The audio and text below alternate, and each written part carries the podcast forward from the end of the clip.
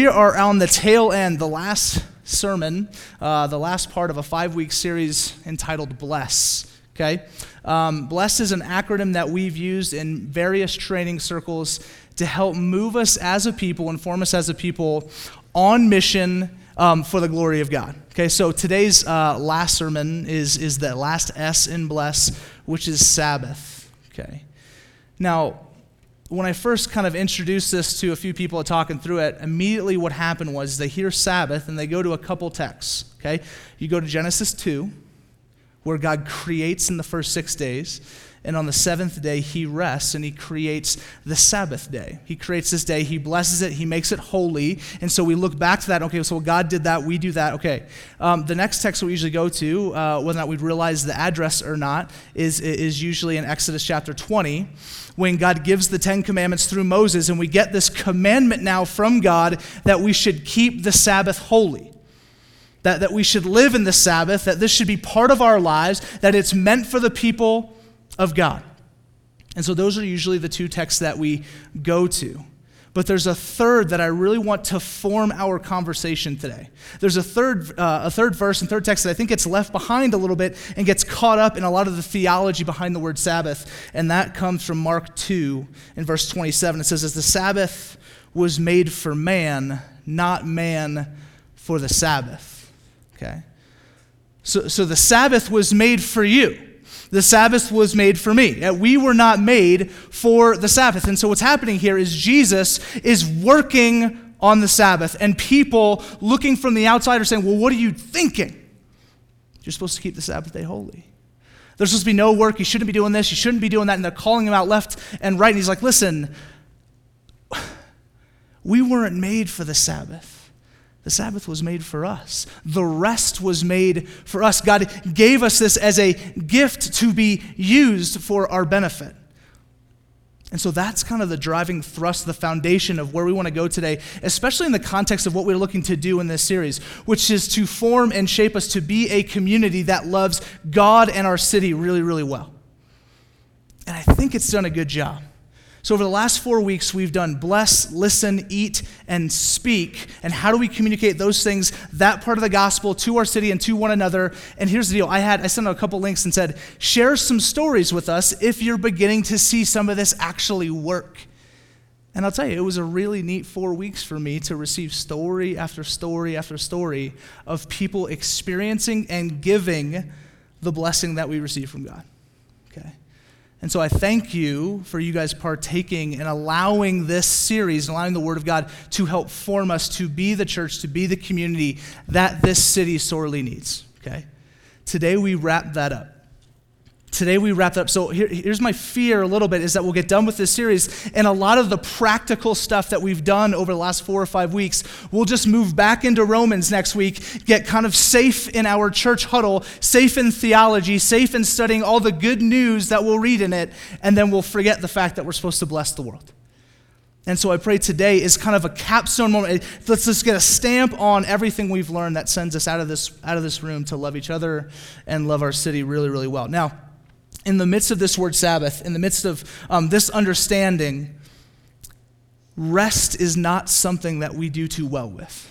Okay, Like, we struggle to rest. And, and, even it was funny because yesterday I was sitting down and I was having, uh, I don't know what we were doing, we were having dinner as a core team over at Salsa Brava, fantastic.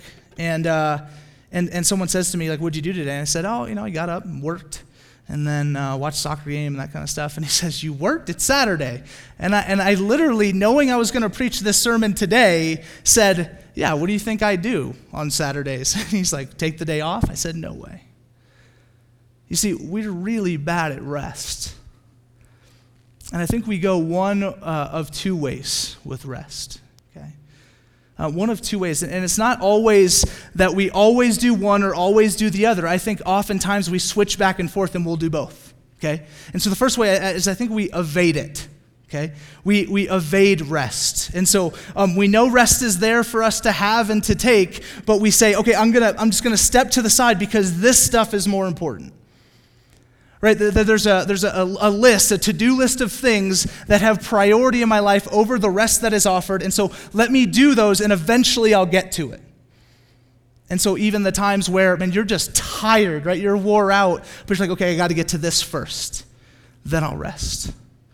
But usually you'll get to that and then you'll go to the next thing and say, you know what, I just can't. Now's not the time. I'm too busy. And so on and on and on. And we evade this rest and we make an idol out of being busy. Like, how many times let me say this I can't tell you how many times when I sit down, or if I just come and talk to you guys, I say, hey, how's your week? Oh, it's busy, man.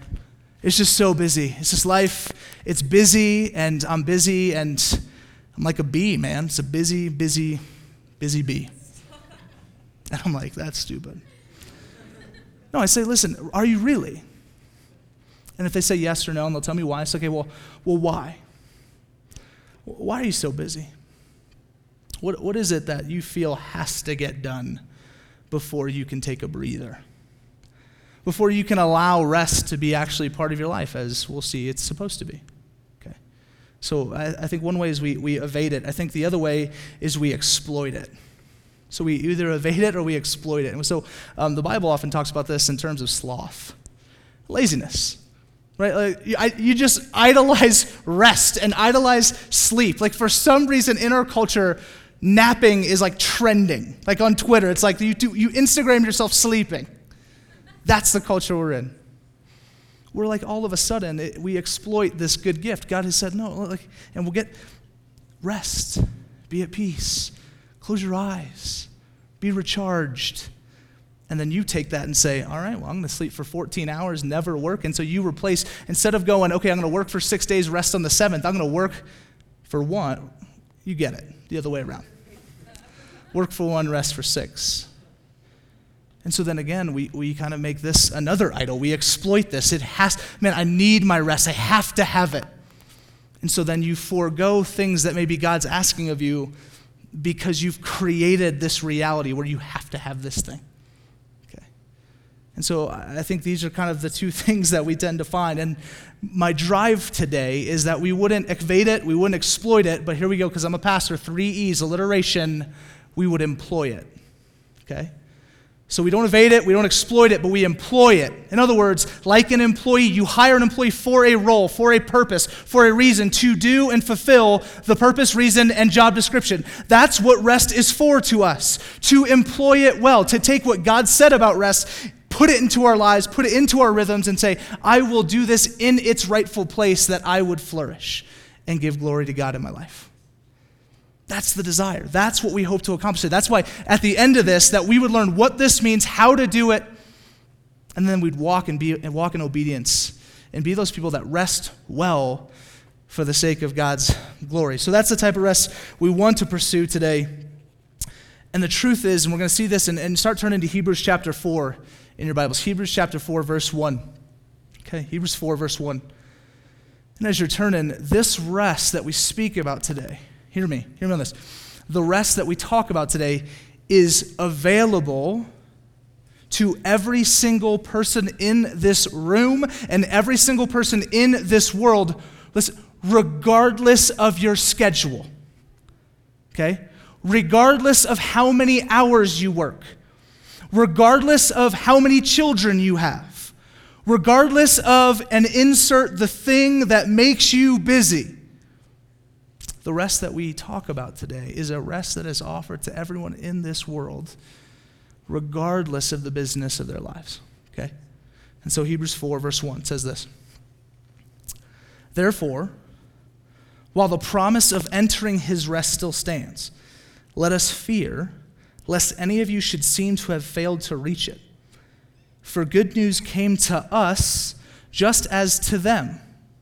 But the message they heard did not benefit them because they were not united by faith with those who listened. Okay, so we're in Hebrews. The author of Hebrews, up to this point, is talking about Jesus. He's a true and greater, he's better, look to him, trust him, place faith in him, on and on and on. Okay? He comes to chapter 4, building off the end of chapter 3, where he introduces this, this kind of breakdown of Psalm 95 from the Old Testament. And he's going through Psalm 95 and talking about this rest and how it's offered to us today, but the Old Testament Israelites, the Old Testament people of God, that they missed it.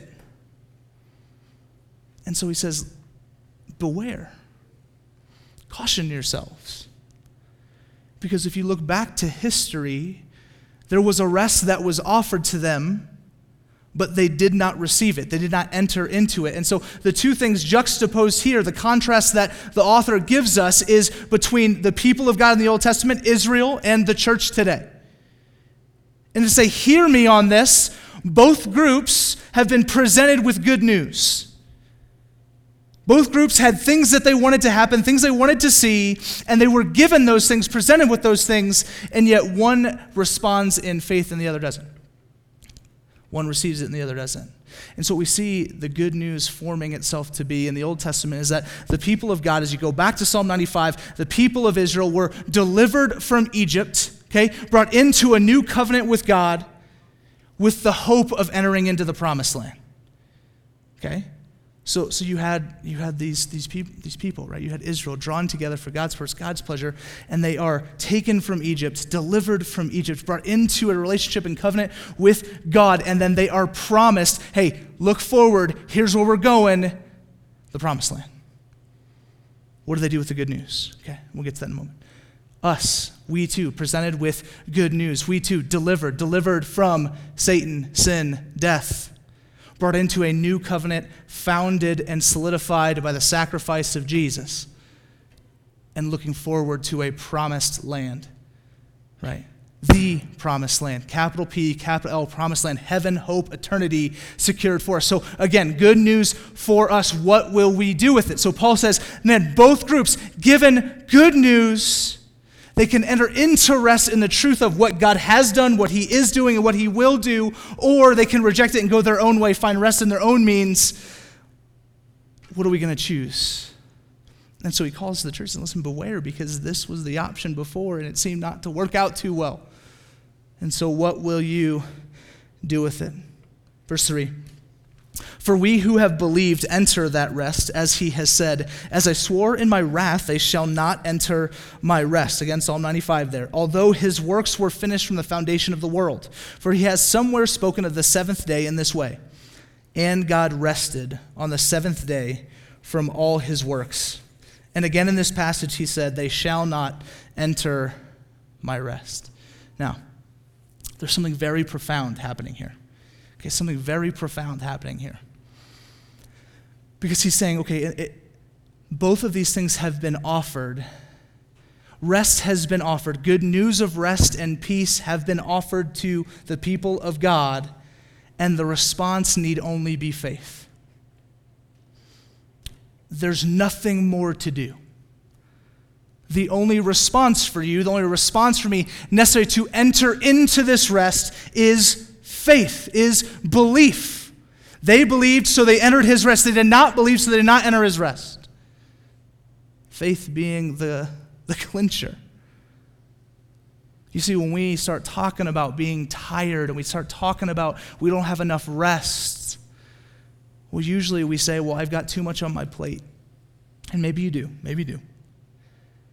Or, man, I, have just got too many things going on in my life right now. Um, and the busyness of my life is necessary and mandatory. At a heart level, this is just kind of where we operate. And so then the answer to those claims about ourselves are man, well, I got to get rid of something. I got to cut out something. I've got to I got to sleep more. I got to take more naps. I got to, whatever it might be that is a physical response to, hear me, is an internal problem. Okay?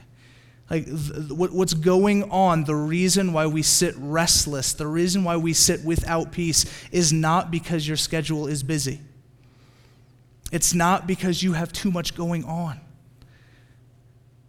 It's because you don't understand the rest that is offered simply by understanding what Christ has done for you. Simply by, by sitting in the realities of what Christ accomplished on the cross. We still think we need to work. We still think we need to do something. So when we're tired, we need to fix it. We think work, we think an extra thing of work, a little more work will free up this time. When all we really need to do is look to the gospel look to the one act of work on the cross through Christ. He works on your behalf that in faith you're set free from this weird thing of performance that we have. With this weird need to think, okay, if, uh, he might have done it, but if I don't keep earning this thing, then it's going to go away. And on and on and on and on, we come up with these reasons of how to fix ourselves instead of what just believe, just have faith, understand, reflect on the cross, reflect on Jesus and how he keeps us from these things. That's that is the profound good news of what's happening here. And so even in the pursuit of this rest, we say, okay, okay, if even if it's not sleep, it often becomes other idols of our lives. And so things that are often good become greater than they should be, right? So, uh, so for me right now, the World Cup, right? Like, kind of obsessed. It's a good thing. The World Cup's a good thing. I played soccer since I was five. I, I see beauty, believe it or not, and it's actually called the beautiful game in Brazil. I see beauty when guys play soccer at a high level. Like I, I mean, I just see the intricacies of the way that the ball moves around. I see intricacies in the stories behind the people, and I enjoy it, and I see God in these things. But man, when it's taken up six to nine hours of my day, it's not restful, right? It's not restful. Joseph knows what I'm talking about. Video games, right? And I'm not up here to hate on video games. I, I don't like playing them a ton. Some of you love them. That's fine. But when you're spending all of this time, and then you come to me and say, I'm just so tired. Maybe if you didn't spend six hours staring at a screen. Maybe. Maybe if you spent it directed a little other direction. Maybe if it wasn't focused on these idols of our lives that we think will take care of us. Right? If, if it wasn't, was okay, I'm so tired, so I just need to get home, lay back on the couch, have the bag of chips and the 64 ounce soda, and watch TV for the next four hours. Now, nothing wrong with TV, nothing wrong with video games, nothing wrong with soccer. But when they become these idols that will solve what we think is the problem of our lives, they become a big issue. When you try and solve your restlessness, when you try and solve the lack of peace that you have with external things, it's just not going to work. God, again, through, through the author here in Hebrews, just believe. Jesus is the answer, right? Jesus is the answer. And, and, honestly, I get it. If you've been coming to this church, that's how we land every single week. And maybe it gets redundant. Jesus is the answer. You're like, ah, okay, I get it. Jesus is the answer. If you're tired today, Jesus is the answer. If you're wore out today, Jesus is the answer. If you're overwhelmed with life, Jesus is the answer. We can't say it enough here. We need to constantly be reminded of this because we keep wanting to trend towards and track towards, I can figure this out if I do this thing. Just believe. See what he's done for you, and then walk in that. Okay, verse 6. Since therefore it remains for some to enter it, and those who formerly received the good news failed to enter because of disobedience. Again, that contrast. Verse 7. Again, he points a certain day, today saying through David so long afterward in the words already quoted Today, if you hear his voice, do not harden your hearts. For if Joshua had given them uh, rest, God would not have spoken of another day later on. Okay, this is again the story of the, the, Exodus story, Joshua leading the people into the promised land. Okay, saying, This is where we're going, this is what's happening. Verse 9. So then, because of this, there remains a Sabbath rest for the people of God. For whoever has entered God's rest has also rested from his works as God did from his. Okay? So again, today this is the reality for you. Okay? The, it, you don't have to wait till you've finished some things. Right? You, you don't have to wait until the house is clean enough. You don't have to wait until the yard is done enough. You don't have to wait until enough of your paper is written. You don't have to wait for, and then again, insert what your thing is that you stress out, stress out about to the point of it just breaks you down and makes you more tired than anything else. That today, this present moment, the reality for those in Jesus is the offering of a rest and a peace that exists regardless of what you've got going on. It's, it's a rest not based in this world, it's a rest not based on you. It's a rest wholly and completely based in Jesus and the work that He has already accomplished on your behalf.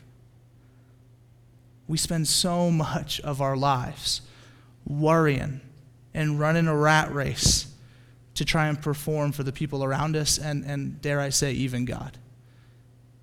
That we got to prove ourselves to Him. Okay? It's not the gospel. That's, that's, that's not the gospel that we see throughout Scripture. It says, man, let, let go of the performance. Uh, let, let go of this, this innate, this thing that's in you for whatever reason because of sin that says that you've got to prove yourself to the person to the left and right of you this morning. This peace only comes when you realize that Christ has already done everything for you that need be done. You don't need to worry about what the person thinks because you're secure in the value that Christ has given through his shed blood on the cross and his resurrection on the third day to give you new life. That when God looks at you, he sees not your sin, but sees Jesus. That type of peace the Bible, right? The Bible says a peace that surpasses all understanding. That type of peace leads us to rest. In other words, you will not experience that blessing of external rest if inside you're still in shambles. And so, and so sit, and, and the answer is Jesus. Rest in Jesus. You're worried about your future, go to Jesus. Let the internal then speak to the external. Um, a buddy of mine's a nutritionist. Uh, no, he's not his wife's a nutritionist. He's a uh, physical, I think a physical therapist or something. I don't know. They're just very fit, and, uh, and so he's always just saying like, "Hey, man, you know, like, you want to go on a bike ride or whatever it is?" And I'm like, "Ah, you know, I'm just gonna eat." And um, and uh, and so he's just an amazing guy. And and I used to do a ton of that stuff. And I, and I remember I was talking to him even just recently and he's saying to me, he's like, you know, because I haven't been sleeping very well, and that could be because my wife is 31 weeks pregnant or whatever and kicks me all night and hates me. Um, or, or it could be because, um, man, I spend a lot of my day behind a computer, just kind of sitting there typing away and doing stuff, right? He says to me, man, what, what, what does your day kind of look like? How much do you move and get around and stuff? I said, not a ton. You know, I'm just doing whatever. And he says, you know that the more time that you spend exercising, like you'll be more tired and you'll actually sleep better. Like at night, your body would actually be tired for reasons that it should be tired for. You'll sleep better and you'll wake up more rejuvenated. So, by actually working out and expending energy, you'll wake up with more energy the next day because your body actually sleeps. And, uh, and I was like, oh, okay, that's, that's pretty interesting. And we got to think about this and how this applies to this. And, and I think it comes down to verse 11, which we're going to land on today which says, Let us therefore strive to enter that rest so that no one may fall by the same sort of disobedience. That there is an active participant role to the way that we approach and try and move and incline our hearts and minds to Jesus. That we don't just sit there on the couch experiencing rest and just do nothing. That we try and discipline our mind to think of the things of God, our heart to be inclined to love God, and we put ourselves in positions to do things that remind us of the good work that He's accomplished on the cross we strive to enter this stuff. Because as we do, God then replenishes. As we put in the work, God blesses with the rest that we enter into. Again, in faith, not by you doing a bunch of stuff, not performing for each other, but entering into a rest by placing your mind and your heart and your soul on what Christ has accomplished. Okay? And so we say this here a lot. We say, find the things that stir your affections for Jesus and do them often. Right? And that's what, what's so great about that is, man, a lot of you hate soccer, and I know it by your Facebook posts, right? Very rude. Um, some of you love movies. Some of you love parks and, and blankets and bunnies and stuff like that. And so some of you love hiking Some of you love running. Some of you, I mean, on and on, right? Everyone has these things. And honestly, as I sit down and I begin to talk to people about stuff that they do, I say, why do you enjoy doing that? And honestly, when you get down, you peel away the layers, and at a heart level, it inclines them into, the, into who God created them to be, the image of God in them to enjoy His creation, to enjoy the things that He's done. And so find the things that stir your affection for Jesus and do them. I think one of the hardest parts of me moving inland from San Diego, California, was that one of the things that really did it for me was surfing. And there is not an ocean close to here, okay? Although I heard global warming's picking up and we could be set pretty soon here. Some of you are like, there's no such thing. Um, I don't know why I said that. Uh,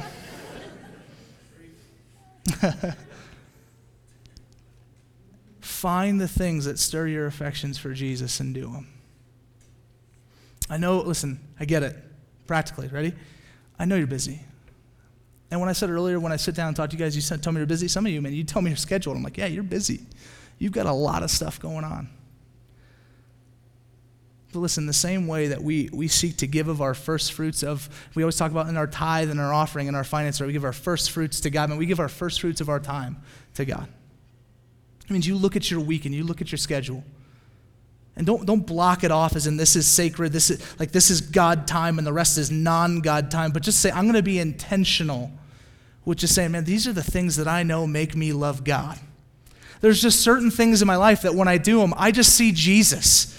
Like if it's spending time with friends, what, I just see Jesus. And so, uh, man, make time for those things. Enter into, remind yourself consistently of who Jesus is, what he's done for you. You will experience greater rest than any nap you could ever take. Most naps, you wake up more groggy than when you went to sleep anyway, right? You wake up like, well, that, no, that was terrible. That was terrible. Wish I hadn't done that. And so just, just find those things and, and do it. Do, do it all the time. Do it all the time. I was looking and studying some stuff this week, and, and this is kind of where I want to land. And it was this idea that, that in, in this rest, that there is this kind of this before, this present, and this future reality. These, these kind of three realities all existing in one story, and we have to look really at all three to really get the depth of this rest that we can enter into. And so these are the three applications for us, and the way I want us to kind of work this out. And, and the first one is through creation commemoration creation commemoration. In other words, I mean, we look back. Same as God, right? God on the seventh day, he looks back on the six days of creation. He says, Man, that was fantastic. I'm really good. And then it's like, I'm just going to take a day off. That we would look back on creation.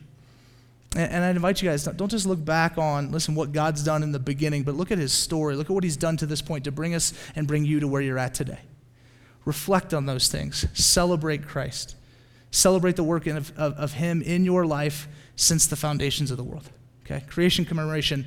Um, and, and, I think that works itself in a few different ways. One is observe, right? Observe what's going on around you, observe and think about the things that God's done. But, but the next one is, man, celebrate.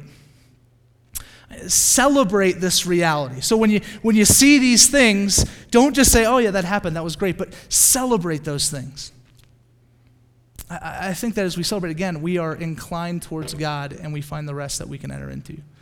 Um, uh, myself and, uh, and a handful of us in here, we are back to soccer. It's World Cup's on, and um, and we're big fans of a, a, team in England called Liverpool, and uh, they're called that because they're they're in the city of Liverpool, and um, they are God's favorite team and amazing and all that, and uh, in one game, we're watching this game, and um, we, we were tied, I believe, if I can remember the story, um, and then we, we score. And it was it's kind of the U.S. situation when we won the other night, and you're hugging people you don't really know and stuff like that, and it's weird. Um, but what happens is, is we're all there, we're watching this game, we're excited, things are good, and there was this celebratory moment that, uh, that, that, that just made me think about, man, what does it look like when we really get joyful about something, right?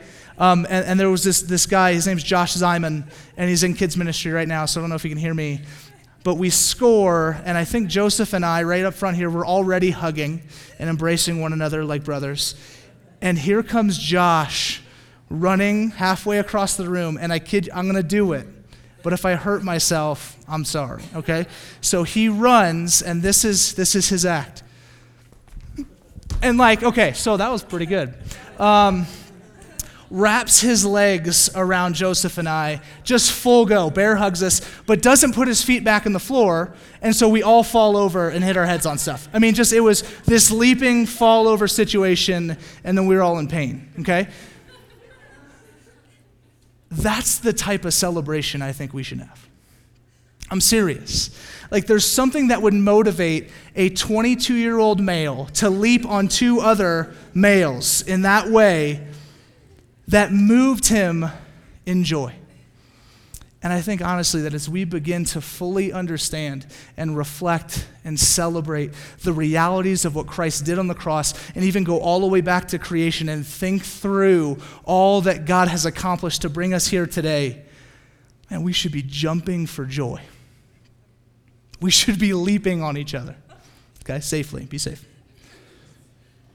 Next one experiential salvation. Okay?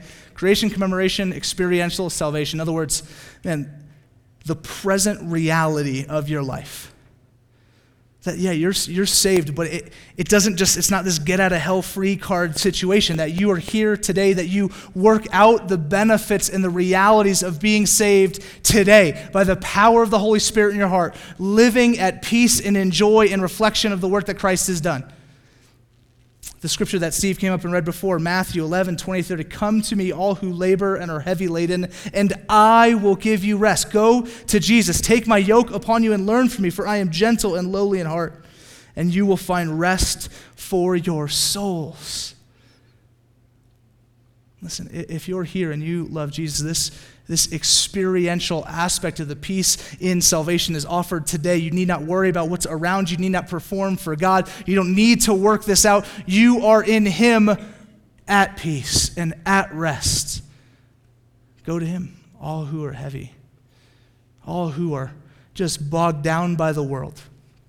He'll bring peace and rest to your souls and work out that aspect of your salvation, okay? And then again, you'll just begin to see things also in the midst of this. As you're doing these things that move you towards Jesus, just begin to see things that remind you of God, right? You just see things that remind you of God. And we, as a pastor, we call these things illustrations, right? And those, those are all the st- stupid random stories that we give up here from every pastor you've ever heard, right? But, but uh, again, this week, and this is my final soccer analogy, I'm just very excited for this afternoon. Um, I was watching the USA Ghana game again on repeat for the third time. And uh, it's great because there's no commercials or halftime when you do that. But so I'm watching the game, and we're up 1 0. Ghana scores in the 84th minute. Okay? Ghana scores in the 84th minute, and, and I already knew that this was going to happen, but it happened, and I was still hurt. Right?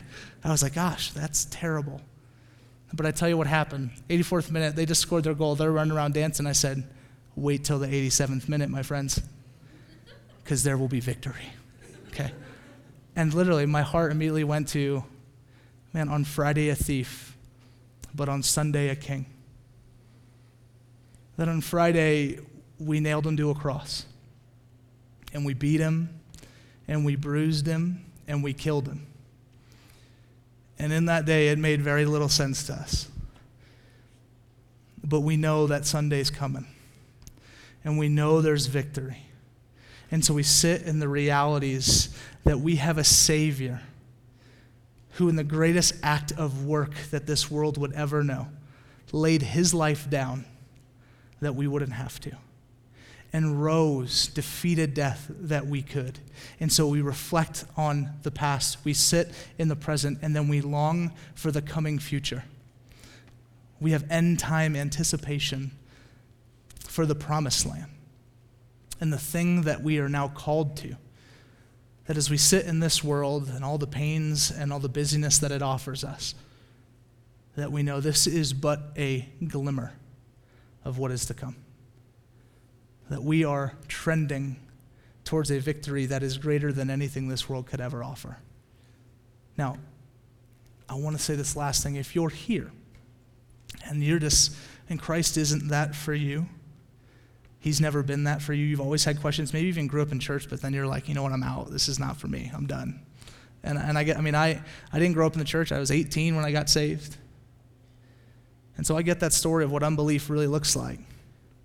But if you're here today and that's your story, I, I want to invite you to just take a real, real hard, real introspective look at, at what the world has offered and the way that they promote peace for you and the way that they promote, hey, this is going to solve the problem. And I'm going to guess that 9 out of 10, 99 out of 100, you're going to see it just didn't work out. Take a risk and step out in faith and believe Jesus, his life, his death, his resurrection, giving you the only peace and the only rest that this world wishes it could give. Let's pray.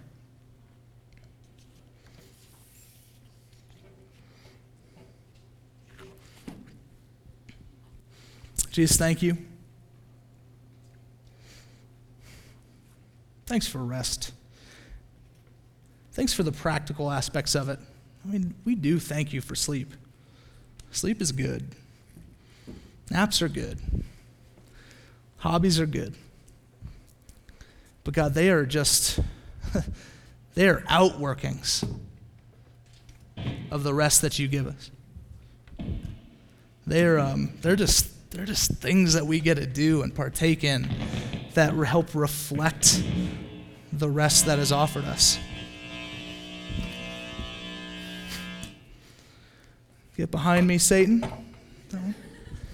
And, uh, and Lord, we just celebrate you today. We pray that as we get to sing, God, we sing because, yeah, you've just, you've set us free to sing as, as fools. God, you set us free to sing without really caring about what uh, this world thinks. God, that we are rejuvenated by your presence and rejuvenated through inclining our hearts and minds and faculties to you. And so I pray for us over the next 20 to 30 minutes that God, as we sing, and as we respond, Lord, will we be able to just understand you in deeper and greater ways? Heavenly Father, would you bless us this morning as we seek to look more like your Son, Jesus? It's in your name we pray. Amen.